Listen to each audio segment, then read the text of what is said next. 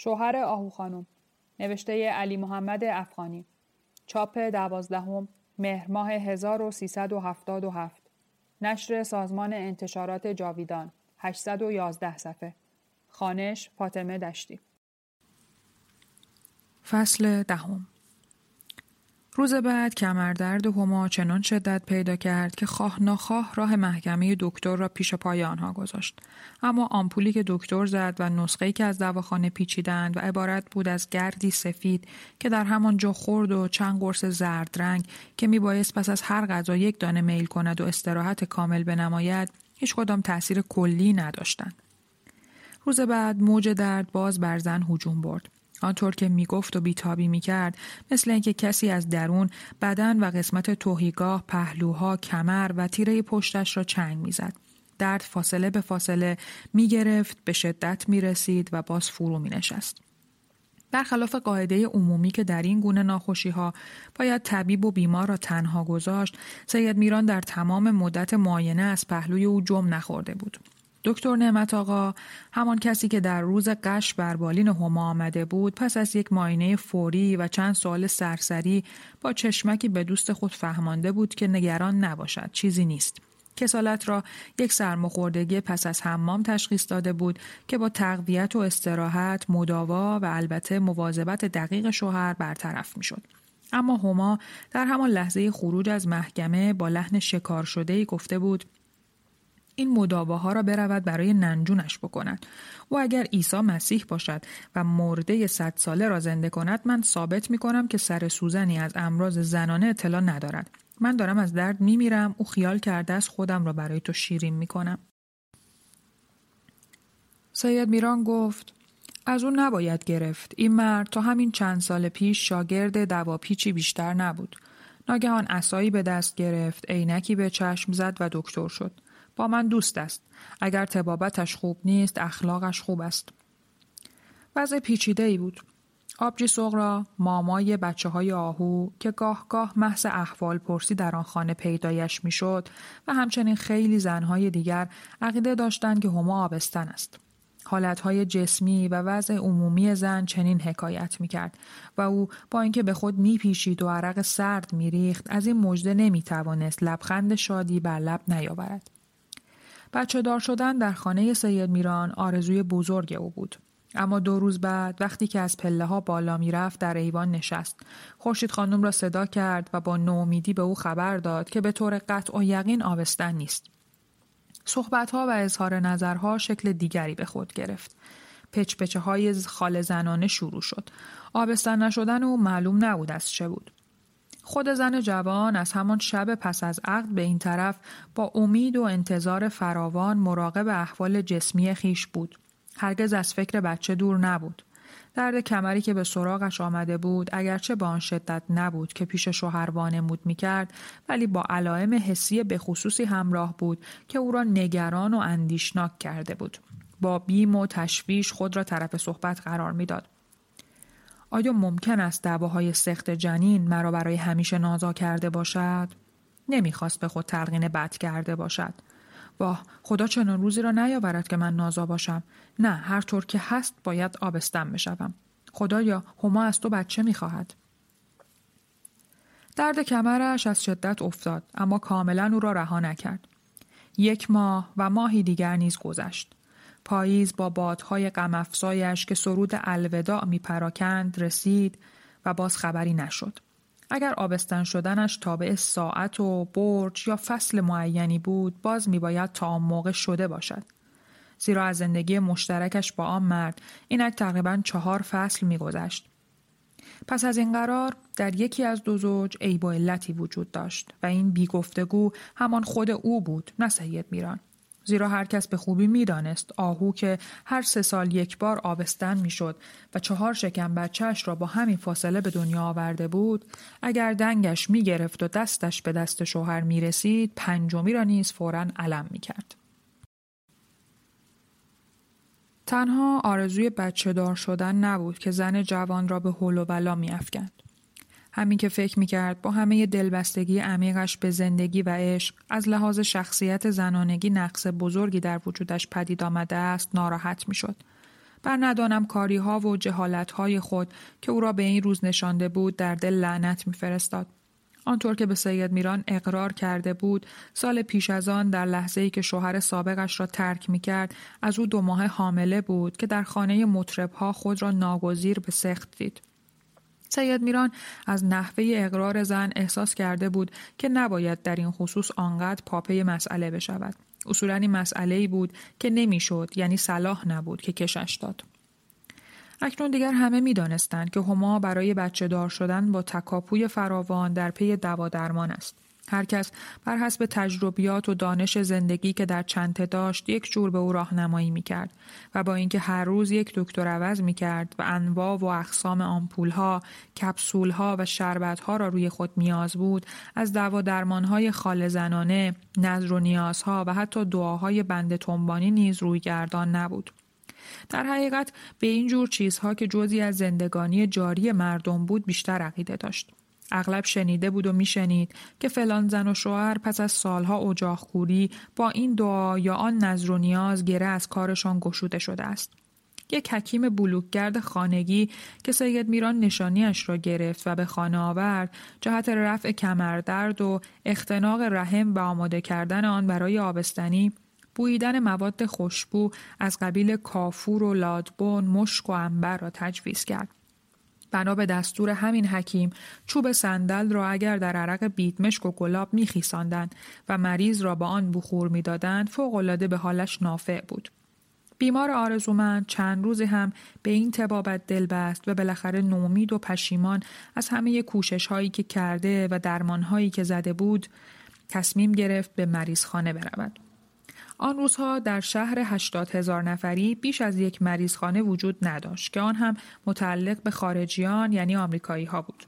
و با اینکه اهالی از همه چیز جز درد و بلا محروم بودند به علت ناتوانی مطلق مادی یا صرف عادت به مریضخانه رجوع نمی کردند. مگر آن زمان که دیگر از همه جا نومید گشته بودند و معالجه دیر شده بود.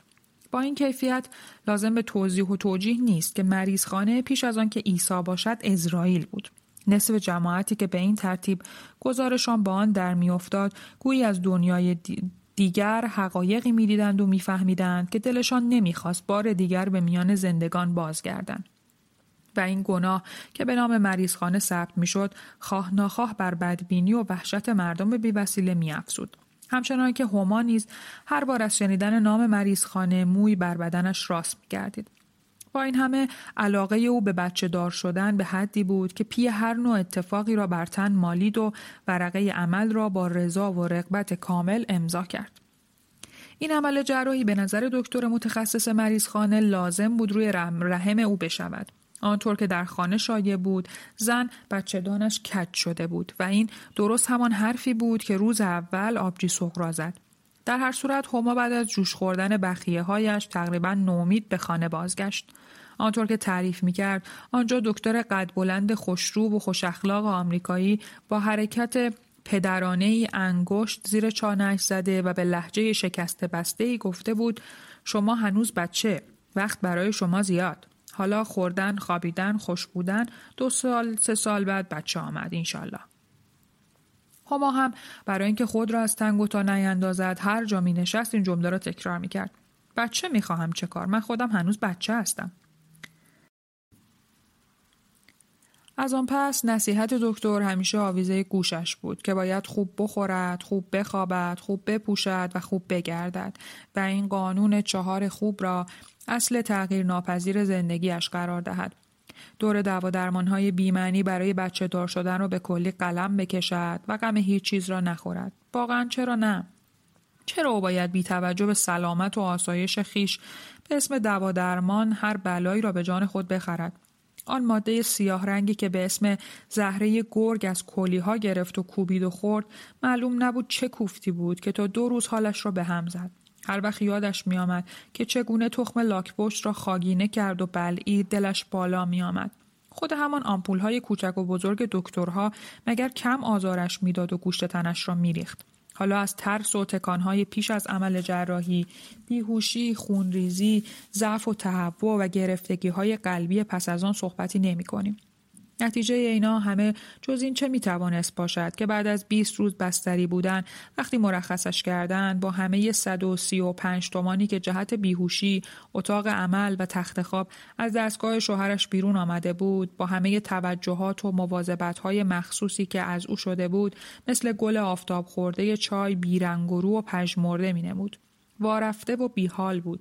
چشمهای حلقه افتادهش مانند زنی که سقلو زاییده است دو دو می‌زد. وقتی چهار پله ایوان را طی می کرد و به اتاقش می رفت به نفس نفس می افتاد. قلبش به شدت می زد و رنگ رخسارش پرواز می کرد. ناگزیر می باید یک ساعت بنشیند تا حالش جا بیاید. تا در مریض خانه بود حالش به این بدی نبود مثل اینکه در در و دیوار و تخت خواب تبسم دلگرم کننده پرستاران و دکتر یا حتی آن جامعه سفید و بلندی که پوشانده بودندش خاصیت مخصوصی بود که به او نیرو می بخشید. سید میران شوهر عزیز و مهربانش که صبح و عصر و شب با دستمال پر از سیب و گلابی یا دسته های گل به دیدنش می‌رفت تا در مریض خانه بود هرگز از حالش نگرانی نداشت. اما اولین روزی که با درشکه او را به خانه آورد در اتاق مثل یک بچه به گریه افتاد. آیا وضع او آنچنان وخیم بود که حقیقتا خطر از دست رفتنش در میان بود؟ توضیح که یک بار نیز ناشناسی توسط یک پسر بچه برای او گل زیبایی از میخک سرخ فرستاده بود که هما هرچه فکر می‌کرد نمی‌توانست بفهمد از کیست. اکنون بود که می‌فهمید تصادف روزگار بعد از یک دوره بدبختی و بیسرانجامی چه شوهر نازنینی نصیب او کرده بود. مرد مهربان و دلسوز دستهای سفید و ظریف او را ساعتها در دست می گرفت به رکهای آبی آن که از زیر پوست پیدا بود می نگریست و با بوسه ها و کلمات پدرانه دلداریش می‌داد. در زندگی 24 ساعته آنها لحظاتی وجود داشت که او را به چشم دختر خود می‌دید. به لفظ محلی روله خطابش می‌کرد که به معنی فرزند است. پیش از آن هما همیشه به فکر شادابی و سلامت خود بود و این زمان می‌دید که بیش از هر موقع دیگر به این نعمت طبیعی احتیاج دارد. در مدت سه هفته بستری بودنش از پرستاران مریضخانه که بیشتر دختران ارمنی بودند و همچنین بعضی بیماران طبقه بالا چیزهایی فرا گرفته بود که برایش مبنای زندگانی تازه‌ای شده بود. هنوز به خانه نیامده بود که به شوهرش گفت تا برایش مسواک و خمیر دندان بخرد. برای همیشه مخلوط نرم زغال و نمک را که باعث خرابی دندان و جراحت لسه می‌شد از یاد برد. از این رفتن و برگشتن اگر از نوک نیشتر داغ پنج بخیه بزرگی زیر شکمش مانده بود که مثل خراشیدگی های آثار باستانی تاق بستان زیباییش را خدشدار کرده بود لاقل این فایده هم به دست آمده بود که چگونه باید در پرورش بدنی خود بکوشد. دکتر قد بلند و خوش اخلاق غیر از توصیه های بهداشتی و پرهیز غذایی مخصوص به او دستورهای عملی دیگری نیز داده بود که اگر طبق برنامه مرتب خود را به آن عادت می‌داد در بهبود حال و سلامتش تاثیر کلی داشت. بیماری قش، تپش قلب، تنگی نفس و کمخونی، بی و هر نوع ناراحتی جسمی و روحی او برای همیشه از میان می‌رفت. این برنامه مرتب عبارت بود از در درجه اول گرفتن حمام آفتاب، انجام بعضی حرکت های سبک ورزشی و گردش در هوای آزاد. از رفتن به حمام های عمومی که شلوغ و خفه کننده بود و زیاد ماندن در حمام به طور کلی برحضرش داشته بود. این دستورات در چنان زمینه و با چنان تأکیدی به او داده شده بود که گویا اگر در اجرای آن اهمال می‌شد خطری جدی سلامتش را تهدید می‌کرد دکتر به او گفته بود اگر بچهش نشد قصه نخورد در عوض زیبایی اندامش محفوظ خواهد ماند بعد از حسین خان زربی این دومین شخصی بود که بدون قصد و منظور خاص با الفاظ حقیقی زیبایی همه جانبه او را می ستود. به این ترتیب هما بیش از پیش به خود متوجه می گردید. شوهر اولش آن مرد دراز بنا نه تنها قدر او را نمی‌دانست و حرمتش را نداشت بلکه اصولا با بغض و کینه به زیباییش مینگریست. دلش می‌خواست پایش شل و چشمش کور بود تا نتواند از خانه بیرون برود و جایی و کسی را ببیند.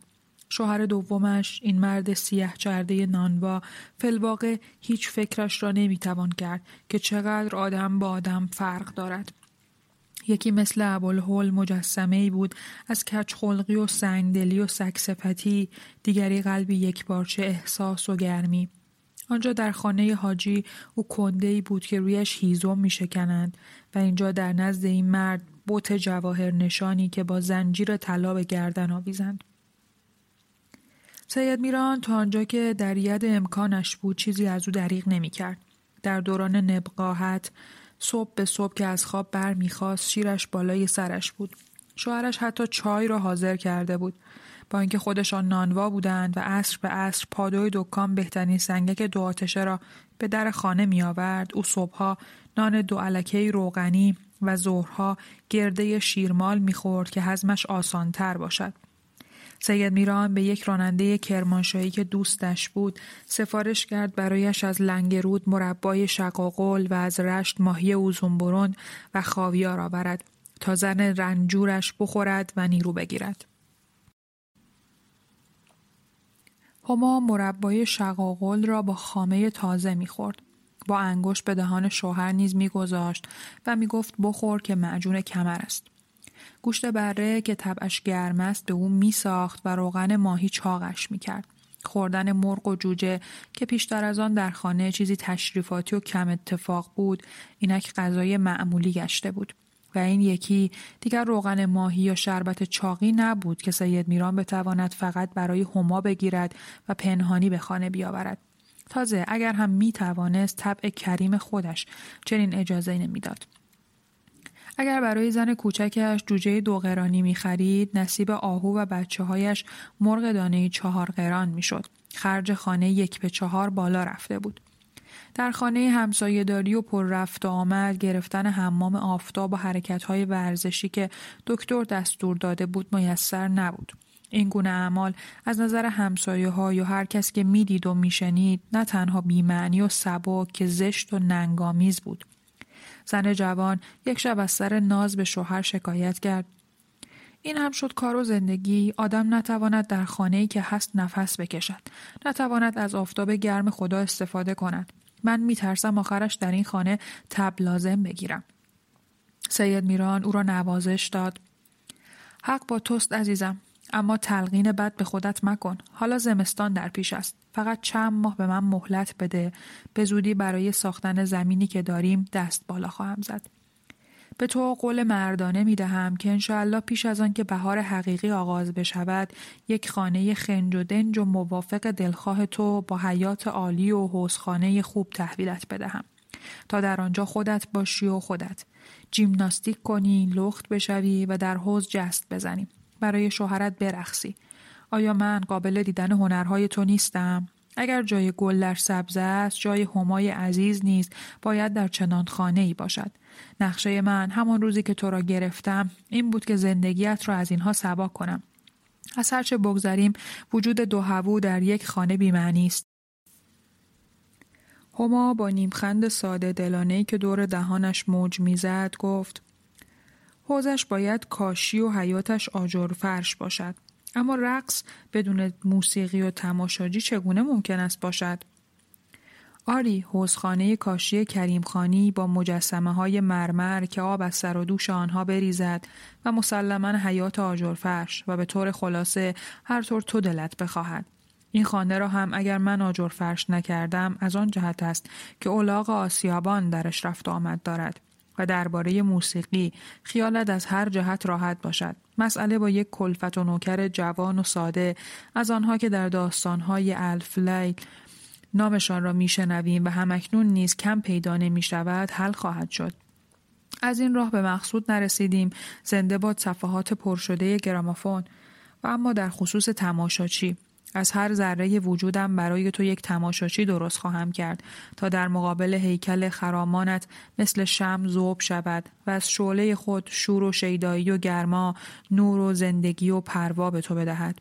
تالاری خواهم ساخت که وقتی تو به رقص برمیخیزی و پا برمیداری از دیوارهایش الهان موسیقی شنیده شود. آه ای جوانی از دست رفته حیف که دیگر بر نمیگردی.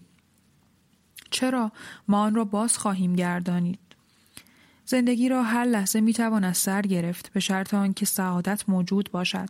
دانستن اینکه در دنیا چگونه با کی و به چه منوال باید زیست خود یک نوع سعادت است.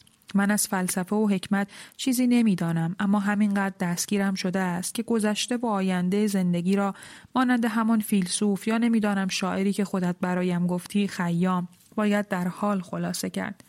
از همه اینها گذشته تو چنان که گمان کرده ای نه تنها سنی نداری بلکه به نظر من و برای من خیلی هم جوان هستی. فقط موهای سرت سفید شده است که آن هم به قول خودت از باد نزله است. آن رنج ها و مصیبت ها که تو در دیار غربت و کش کوه های بینامونشان دیده و زیر دندان چشیده ای بر سر سنگ بیجان می آمد آبش می کرد. هیچ میدانی که سرگذشت آن شبیه خود را که شروع کردی هنوز به پایان نرسانده ای؟ اوه خدا نصیب گرگ بیابان نکند. یک ماه گرسنه و تشنه و بیتوتون در محاصره تفنگداران زیر برف و بهمن ماندن در کولاک راه را گم کردن و آنگاه تیر خوردن و از همراهان جا ماندن ببینم یک بار دیگر جای گلوله را به من نشان بده آیا خیلی خون از بدنت رفت بالاخره در آن بیابان چه کسی به کمک تو آمد؟ اینها را هیچ کدام تو هنوز به من نگفته ای شاید دوستانی که تو را جا گذاشتند و رفتند گمان کرده بودند مرده ای شاید بله شاید این طور گمان کرده بودند. آن هم روزی بود و روزگاری. تا شش سال بعد از آن ماجرا من هنوز آدم حسابی نشده بودم. نصف تنم از اثر سرما و برف بیهس بود که با عصا راه می‌رفتم. گوشهایم دائما صدا می کرد موهای سرم پاک سفید شد. نزله و زکام دمار از روزگارم برآورد. دندانهایم چنان درد می کرد و عذابم می‌داد که در یک روز سیزده تا آن را کشیدم. این هم جای گلوله است که از پشت خوردم و این هم خود آن. از زیر کتف راست خورده سر تا سر شانه را از زیر پوست شکافته و پیش رفته تا بر شانه چپ روی استخوان جناق نزدیک گلو ایست کرده است. اوه نگو نگو. من طاقت شنیدن این چیزها را ندارم. آنچه مسلم است عمر تو به دنیا بوده است. میباید بمانی و روزی چنان که می‌بینی دستهای ظریف مرا در دست بگیری. می‌خواهم یک روز مرا درشکه بنشانی و با خود به سر زمینی که داریم ببری. پشت اجلالیه نزدیک رفتیه پس در این صورت ما با طبقه پارک نشین شهر و اعیان و اشراف هم نشین خواهیم بود. اما با آن رویاها و طرح شاعرانه صوفیواری که تو برای زندگی ما داری می‌دانم که دور همه معاشرت ها و مجالست ها را خط خواهی کشید و من هم همین را می‌خواهم این نوع صحبت ها که تجلی یک سعادت تازه شکفته بود طبعا هر دوی آنها را به احتزاز در می آورد. نیم ساعت بعد هما که جلوی یکی از تاخچه ها مشغول درست کردن چنگال بود پهلوی او آمد تا برای اینکه چرب نشود آستین پیراهنش را بالا بزند توضیحات یک غذای محلی که با نان داغ و شکر و روغن درست می کنند. ادامه متن در همان حال با شیطنتی هوسانگیز خود را به او مالید و غیرریزان این ترانه کودکانه را توی چشمش خواند. ملوچ کشمشی لب بام ما ننشینی بارون میاد تر میشی برف میاد گندوله میشی میافتی تو حوز نقاشی داد می‌زنی فراش باشی. نه نه داد می‌زنی خب باز باشی. خب باز باشی یار منه خدا نگهدار منه. به نحو دلپذیری روی پاشنه پا چرخید. روی شوهر ایستاد و حالت غیرقابل توصیفی به خود گرفت که آتش بوسیدن و عشق ورزیدن را سوزانتر از هر وقت و لحظه دیگر در دل مرد آرزومند برفروزاند. این زمان اولین آرزوی تبناک سید میران جز این نبود که خدای تعالی وسایل کار را فراهم کند تا هرچه زودتر زمینش را بسازد. قراردادی که برای پخت نان با قشن بسته بود به زودی به پایان می رسید و با پس گرفتن 1800 تومان سپرده ای که در صندوق آمادگاه تیپ داشت دستش پرپول می شد. همیشه با خود می گفت و می اندیشید. تاووس زیبا را باید در باغ رها کنند تا به آزادی از شاخی به شاخساری پرواز کند و جولان دهد نه اینکه در قفسش کنند تا از قصه بیمار شود و بمیرد. اگر برای او نمی‌توانم مانند ابراهیم در زیافت هارون از زبان ماهی خوراک بریان درست کنم مثل بخت و نصر در مقدم سمیرامیس باغهای معلق بسازم یا ملک ری را پشت قبالش بیاندازم. همینقدر در قوارم هست که با یک خانه خنج و دنج و ریحان تقاضای کوچکش را برآورده سازم. این افکار در نزد او یک مشتخیلات بیپایه نبود. علاوه بر اینکه می‌دید جای عزیز کرده شیرینش در خانه فعلی نیست خود نیز به بدترین وجه ناراحت بود. زندگی در آن خانه به آن ترتیب که میگذشت مثل شهدی که در کاسه خونالود نوشیده شود با همه شیرینی که ممکن بود داشته باشد گوارای وجودش نبود هما بد نمی گفت. آنها در اتاق خود حتی در دیربختترین ساعات شب نیز آزادی کامل نداشتند. زیرا بچه ها که البته چیزی نمیفهمیدند و تقصیری نداشتند به کاری که با پدر داشتند گرفتن پول انجام تقاضاها بردن فرمان و غیره اغلب وقت و بی وقت دم در سایه می انداختن و اسباب ناراحتی می شدن. او البته آنها را دوست داشت و نمی توانست نداشته باشد اما ورودشان به اتاق پنجدری پاره وقتها به قدری سرزده و بی موقع بود که به قول هما مثل چکه های سرد سقف حمام بر تن لخت چندش می آورد.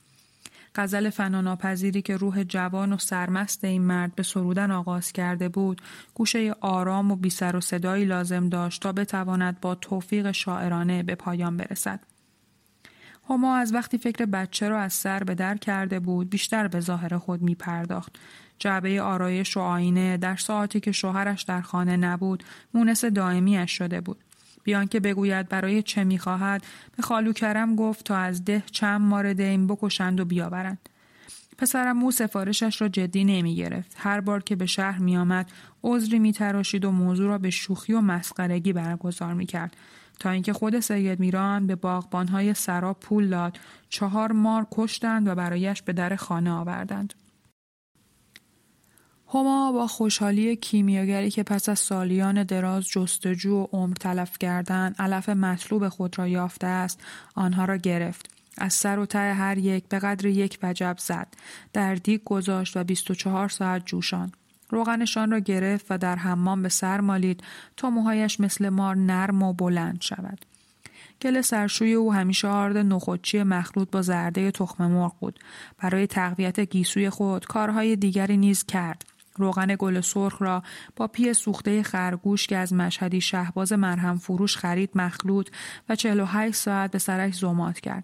به سید میران نیز سفارش کرد تا برای جلوگیری از سفید شدن موهای خود به سرش بمالد. گوش نداد. به طوری که بعدا آهو فهمید سید میران برای او کوهان شطور آورده بود که می‌گفتند هر کس به تنش بمالد مثل شطور چاق و گنده می شود. خود زن از کلی های قربال فروش در خانه برای جلوگیری از چین و چروک صورت پی خرس خریده بود. از پوست خیار و شیر ماده اولاغ هم به این منظور استفاده می کرد. شوهرش از شیر مرغ تا جان آدمیزاد هرچه می‌خواست برایش فورا آماده می‌کرد. از میان همسایه های خانه که پس از رفتن صفیه بانو و ناسپری چهره های جدید دیگری نیز به آنها اضافه شده بود خورشید خانوم بیشتر از سایرین به او نزدیک گردیده بود. او را خانم کوچیک صدا می‌زد. در کارهای پخت و پز و شستشو کمکش می‌کرد. از آنجا که رئیس خانواده خرج دو زن را از هم جدا کرده بود هما خود را ناچار به قبول این کمک می‌دید. دختر خورشید زری که به حکم قانون طبیعت آن روز نه فردایش به خانه شوهر می‌رفت به عنوان یاد گرفتن کار خانه اتاق خانم کوچک را جارو می‌زد آتش اچاقش را میگیراند و به دستور مادر همیشه گوش فرمانش داشت همکاری ها طبیعتا همدردی ها را به وجود می آورد. پس تعجبی نبود اگر خورشید خانم همدم و همراز خما شده بود.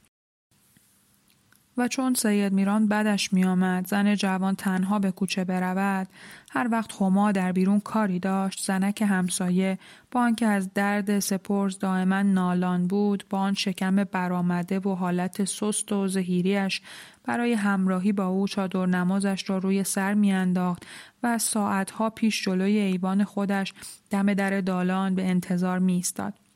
اینجا برای گرفتن دعای آبستنی که دوباره به فکرش افتاده بود آنجا برای خرید فلان پارچه پیراهنی یا بهمان جنس خرازی به هوری آباد و جاهای دیگر می‌رفتند.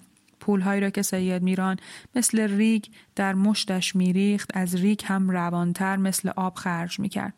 هر وقت به بازار می‌رفت برای شوهر چیزهایی از قبیل دکمه فیروزه، بند جوراب سگکی، دستمال ابریشمی یا عطر گل سرخ می‌خرید و میآورد تا به او درس محبت و راه و رسم زندگی آموخته باشد. به خورشید هم بزل و بخشش می نمود. برای او از غذاهایی که میپخت کاسه همسایگی میفرستاد و در تنهایی همیشه او را به اتاق خود صدا می‌زد در داخل خانه نیز همیشه با لباس و آرایش خوب میگشت یا این وجود گاه که ویرش می گرفت در کردن بعضی کارها از قبیل نظافت پاشویه یا حتی خالی کردن حوز پیش قدم می شد. بعد از صفیه بانو تنها کسی که زفت سر محمد حسین را برمی داشت او بود. زیرا مادر بیچارهش دل این کار را نداشت و هرگز نمی توانست داشته باشد. همسایه های دیگر حتی طاقت ماندن و دیدنش را نداشتند. در روزهای تیره زفت برداری یا به اصطلاح همسایه ها سلاخی وقتی آن لحظه شوم فرا می رسید اغلب خانه را می گذاشتند و می رفتند. هر جا که می شد خانه اقوام و آشنایان در کوچه همینقدر می گریختند تا ناظر یک صحنه جگرخراش نبوده باشند. آنگاه بچه را لب بالوه می آوردند. نقره دست و پایش را می گرفت و هما در زیر پوش سفید پرستاران بی توجه به زجه ها و التماس های رنگ به رنگ و رقم به رقم طفل که دل سنگ را آب می کرد مشغول به کار می شد. تا می آمد کارش تمام بشود بچه در دولای کفن می رفت و باز می گشت. گاه به کلی بیهوش میگشت. بی جهت نبود که همسایه ها برای این مداوای طبی فقط لفظ سلاخی را انتخاب کرده بودند. زیرا پس از آنکه کار به پایان می رسید کمتر از خون گوسفندی آنجا ریخته نشده بود. آنگاه هما روپوشش را می‌کند دستها را تمیز با صابون میشست و از اتاق خودش برای بچه یک دانه نان شیرینی میآورد. و این تنها خوشبختی تفلک بود.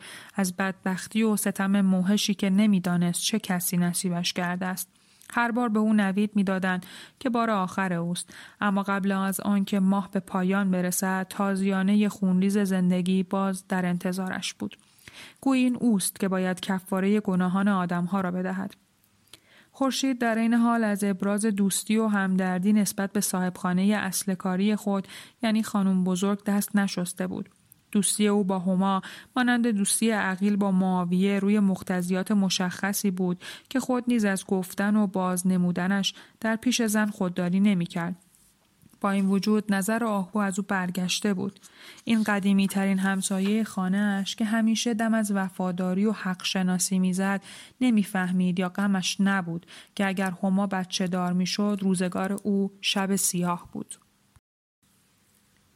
در زمینه لباس و آرایش هما معلوم نبود از چه کسی سرمشق می گرفت. فقط در همین کار بود که خورشید نمی توانست مشاورش باشد. چیزی که مسلم بود او در این مسئله نه به هوویش نگاه می کرد و نه قصدش رقابت با وی بود زیرا آهو زنی بود ساده فروتن و کاملا بی تکلف و تظاهر های نوش در صندوق روی هم روی هم بود در پوشیدن امساک می نمود به جز در روزهای مخصوص عروسی یا مهمانی مثل آنکه اصولا صحیح نمی‌دانست از لباسها و زیبرالات خود استفاده کند. حالا که هما چنین نبود. می گفت یه لباس را می دوزد برای پوشیدن نه برای در صندوق نهادن و پوسیدن. و اما در زمینه زیورآلات زنانه او کاملا چشمش به هوویش رفته بود. آهو دستبند سمناتی داشت او هم خواست. سینه‌ریز ده مناتی داشت او هم خواست. جوان بود و زیبا و طلای بی‌پیر اگر برای دست و گردن بلورین او خوب نبود پس برای چه خوب بود به زودی بدن نقره‌فام هما با آن سفیدی ملایم و مطبوعش به زر هیجده عیار آراسته گشت. زن زیبا و پرهوس که به همان نسبت خوش سلیقه با همه چیز لایق بود رفته رفته آن شخصیت و ارزش زنانه ای را که باید داشته باشد باز میافت. لباس به تن او میخندید. زیورالات به او جلوه می‌داد که آبدترین صومعه نشینان خدا را از کوه باز می‌خواند. وقتی برای انجام کاری از هر قبیل که بود آهنگ کوچه رفتن می‌کرد چنانکه گویی می‌خواهد به عروسی برود از ساعتها قبل مینشست و به خود مشغول می‌شد و بی توجه به انتظار کس یا کسانی که همراهش میآمدند آنقدر طولش می‌داد که کاسه صبر همه را لبریز می‌کرد.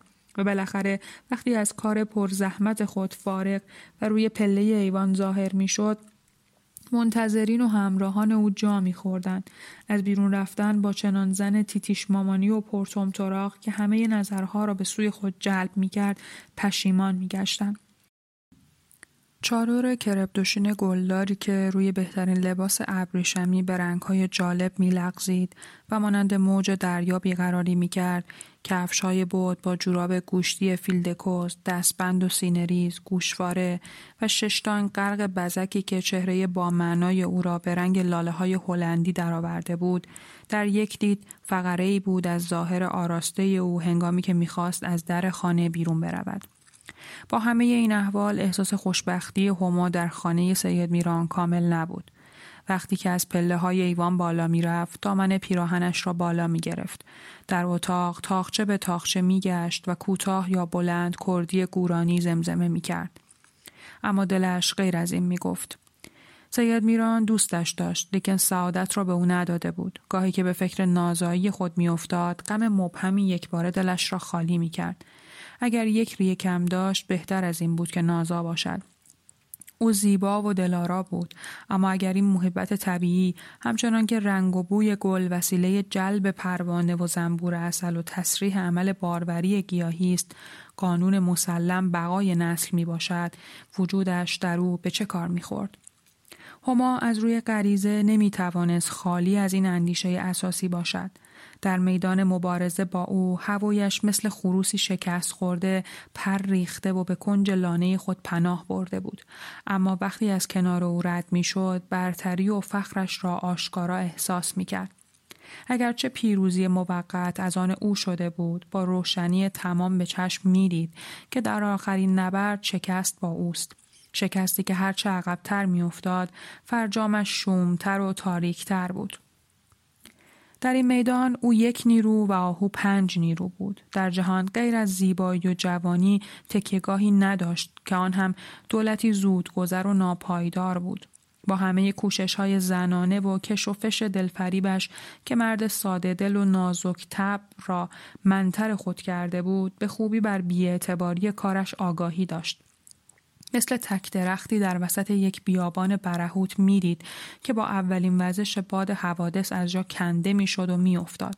حالان که آهو با بچه ها و زاق و زیق دوروبرش درخت جنگلی تناوری بود که روز به روز ریشش محکمتر می‌شد و هرگز آسیبی نمی‌دید. خودش چیزی نبود اما از دولت سر این بچه ها با رگ و ریشه به سید میران وصل شده بود. زندگی مشترک آن دو در وجود بچه هایشان حتی پس از مرگ هم ادامه میافت.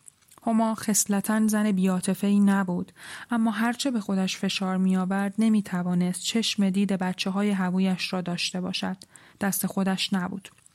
وقتی در حیات بازی می کردند، می دویدند، می پریدند، جیغ می کشیدند، حال خود را نمی فهمید.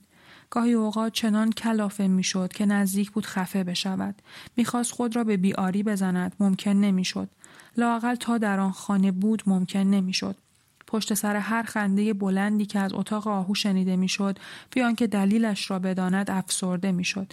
مثل اینکه به او بود که داشتند میخندیدند.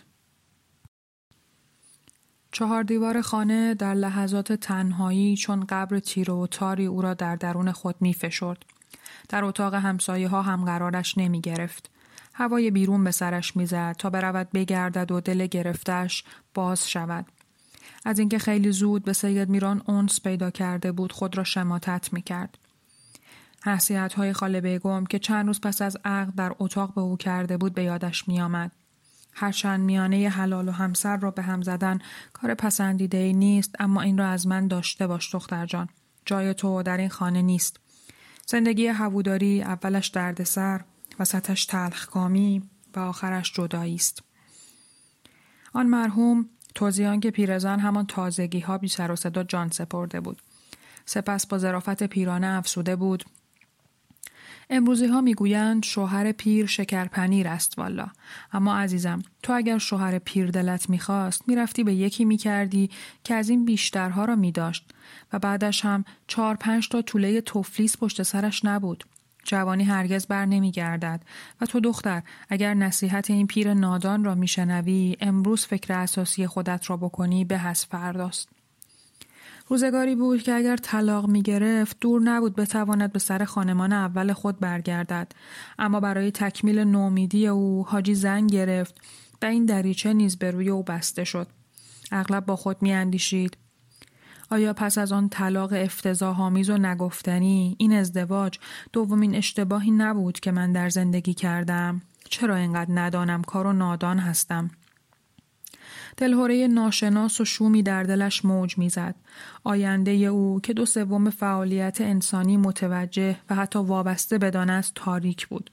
بچه های شوهر اولش دیر زمانی بود که دیگر مال او نبودند و با آن وضع و ترتیب که او راه کاملا جدا و مستقلی در زندگی خود پیش گرفته بود مسلما این بچه ها در آینده نه تنها به او وسال نمی‌دادند که اصلا دور بود به مادری بشناسندش و احوالش را بگیرند. سید میران که او را می‌خواست با تمام تار و پود وجودش به موجودات دیگری گره خورده بود. اگر نچنین بود چه دلیل داشت به شیرین جان خانوم مادر رضاخان آسیابان خاطر جمعی بدهد که هما پایش در هواست حکایت این مرد با همه عشق عجیبی که به او پیدا کرده بود داستان آن کسی بود که برای گرفتن پوستی که آب می آورد خود را به رودخانه انداخت و پوست که در حقیقت خرسی بود در حال غرق شدن او را گرفت. به فرض محال اگر او دست از بچه ها بر می داشت بچه ها دست از او بر نمی داشتند.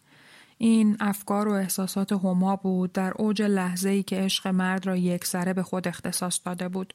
با همه غرور ظاهریش که به نظر همسایه های کتاز میدان شده بود و با اینکه از بخت مساعد هوایش زن صالح و سلیمی بود پیک دل در گوش او می گفت که با بالهای مومین به جنگ آفتاب رفته است. احساس تنهایی و نومیدی بعد از سید میران و اسباب آرایشش مونس جدایی ناپذیر او شده بود. زمزمه پاییزی درخت بید میان حیات که برگهای زرد خود را آهسته به زمین میریخت، صدای هاونی که از اتاق همسایه میآمد، خورخور راهاب حوز یا زرزر دوک خاله بیگم، اگرچه این یکی با مرگ خاموش پیرزن برای همیشه از صدا افتاد، برای او غم و کسالتی کشنده در برداشت. اگر جلوی آینه و بسات آرایش خود نشسته بود ناگهان حوصلهاش سر می‌رفت من هم دارم خودم را فریب می دهم. برای کی؟ برای چی؟ گیرم از خوشگلی دست حسنای پری را از پشت بستم. آن وقت چه؟ این زندگی بیرونق و پرملال به چه درد من می‌خورد؟ هما تو در این خانه ول معطلی. زندگیت تباه و عاقبتت هیچ است. اگر مشغول گردگیری یا چین و واچین و اتاق بود ناگهان کارش را نیمه تمام میگذاشت. مثل چیزی که ضعف و خستگی یا یکی از حالتهای بیماری خیالی به او دست داده باشد کپ می‌کرد و سر بر گودی دو دست مینهاد. مدتی در این حال میماند تا آنکه خورشید یا دخترش میآمدند و باقی کارش را به پایان میرساندند. حمله قش یک بار دیگر به سراغش آمد و خوشبختانه باز در موقعی که مردش در خانه بود. برای آهو و بعضی همسایه ها که در کیفیت قشهای زن جوان دقت کرده بودند جای شک بود که این هم بازی تازه ای نباشد. وگرنه چه دلیل داشت؟ هر دو قش او در موقعی اتفاق بیفتد که سید میران به اتاق آهو رفته بود. درست بود که دکتر نعمت آقا بالای سر زن می آمد و نسخه های یک وجبی برایش می نوشت. اما اکرم خانوم زن خوش آب و رنگ و شیطنت پیشه خانجان چرخساز که اتاق صفیه بانو را گرفته بود می گفت در لحظه شلوغی که دورش را گرفته بودید و آب به صورتش می‌زدید و او چشمهایش بسته و بدنش شل بود من از آن زیر با نوک سنجاق به کف پایش زدم فورا آن را پس کشید در اینکه هما به یکی از بیماری های قلبی و ضعف اعصاب مبتلا شده بود هیچ حرفی نبود. منتها چون پیش شوهر نازش خریدار داشت برای عزیز کردن باز هم بیشتر خود درد را وخیمتر از آنچه بود نشان می‌داد. با سوا شدن خرج دو اتاق زن قبول کرده بود که شام و نهار شوهرش را آماده کند. سید میران صبح به صبح که از خانه بیرون می‌رفت خرجی لازم را برای او جا میگذاشت. اما ظهر که برای نهار میآمد چه بسا می‌دید پول صبح همانطور دست نخورده لب تاخچه مانده و نهار هم چیزی تهیه نشده است. فورا می‌فهمید که باز زنش بی حوصله و قصه شده است. در خانه سید میران سرابی هما پرنده خوشخط و خالی بود که گرفتار قفس شده بود. هر کس به زندگی نشست و برخاست و به خصوص ادا و اطوار او توجه می کرد فولا وضع موقت و ناپایدارش را تشخیص می‌داد. بیشتر از هر کس خود او چنین کیفیت را درک کرده بود. بعد از چندین ماهی که گذشته بود اشیا و اساس اتاقی که در آن میزیست آن احساس گرم و خانگی را که شاید و باید در درون دلش بر نمی انگیخت. آن لبخند آشنا و دلنشینی که تجملات یک خانه به روی صاحب خوشبختش می‌زند در چهره بینور هیچ که آنها دیده نمی‌شد. مثل اینکه همه پنهانی دست به یکی کرده بودند تا نسبت به او جاویدانه خونسرد و بیاعتنا بمانند. نه تنها با او راز دلی نمی گفتند که برعکس مثل شاگردان یک معلم نامهربان و عبوس هر وقت روی برمیگرداند به نظر می آمد با شکلک های عجیب و غریب ادای او را در می آورند. در اتاق بوی آشنایی و الفت به مشامش نمی رسید.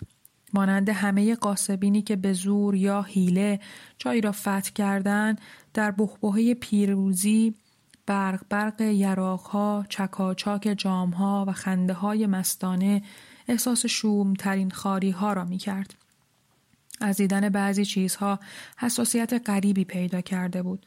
هر وقت چشمش به آفتاب لگن برنجی که جایش در تاخچه پایینی اتاق بود می‌خورد معلوم نبود چرا به یاد مقبره میافتاد. در مریضخانه آمریکایی یک پای چوبی دیده بود که هرگز یادش نمی‌رفت.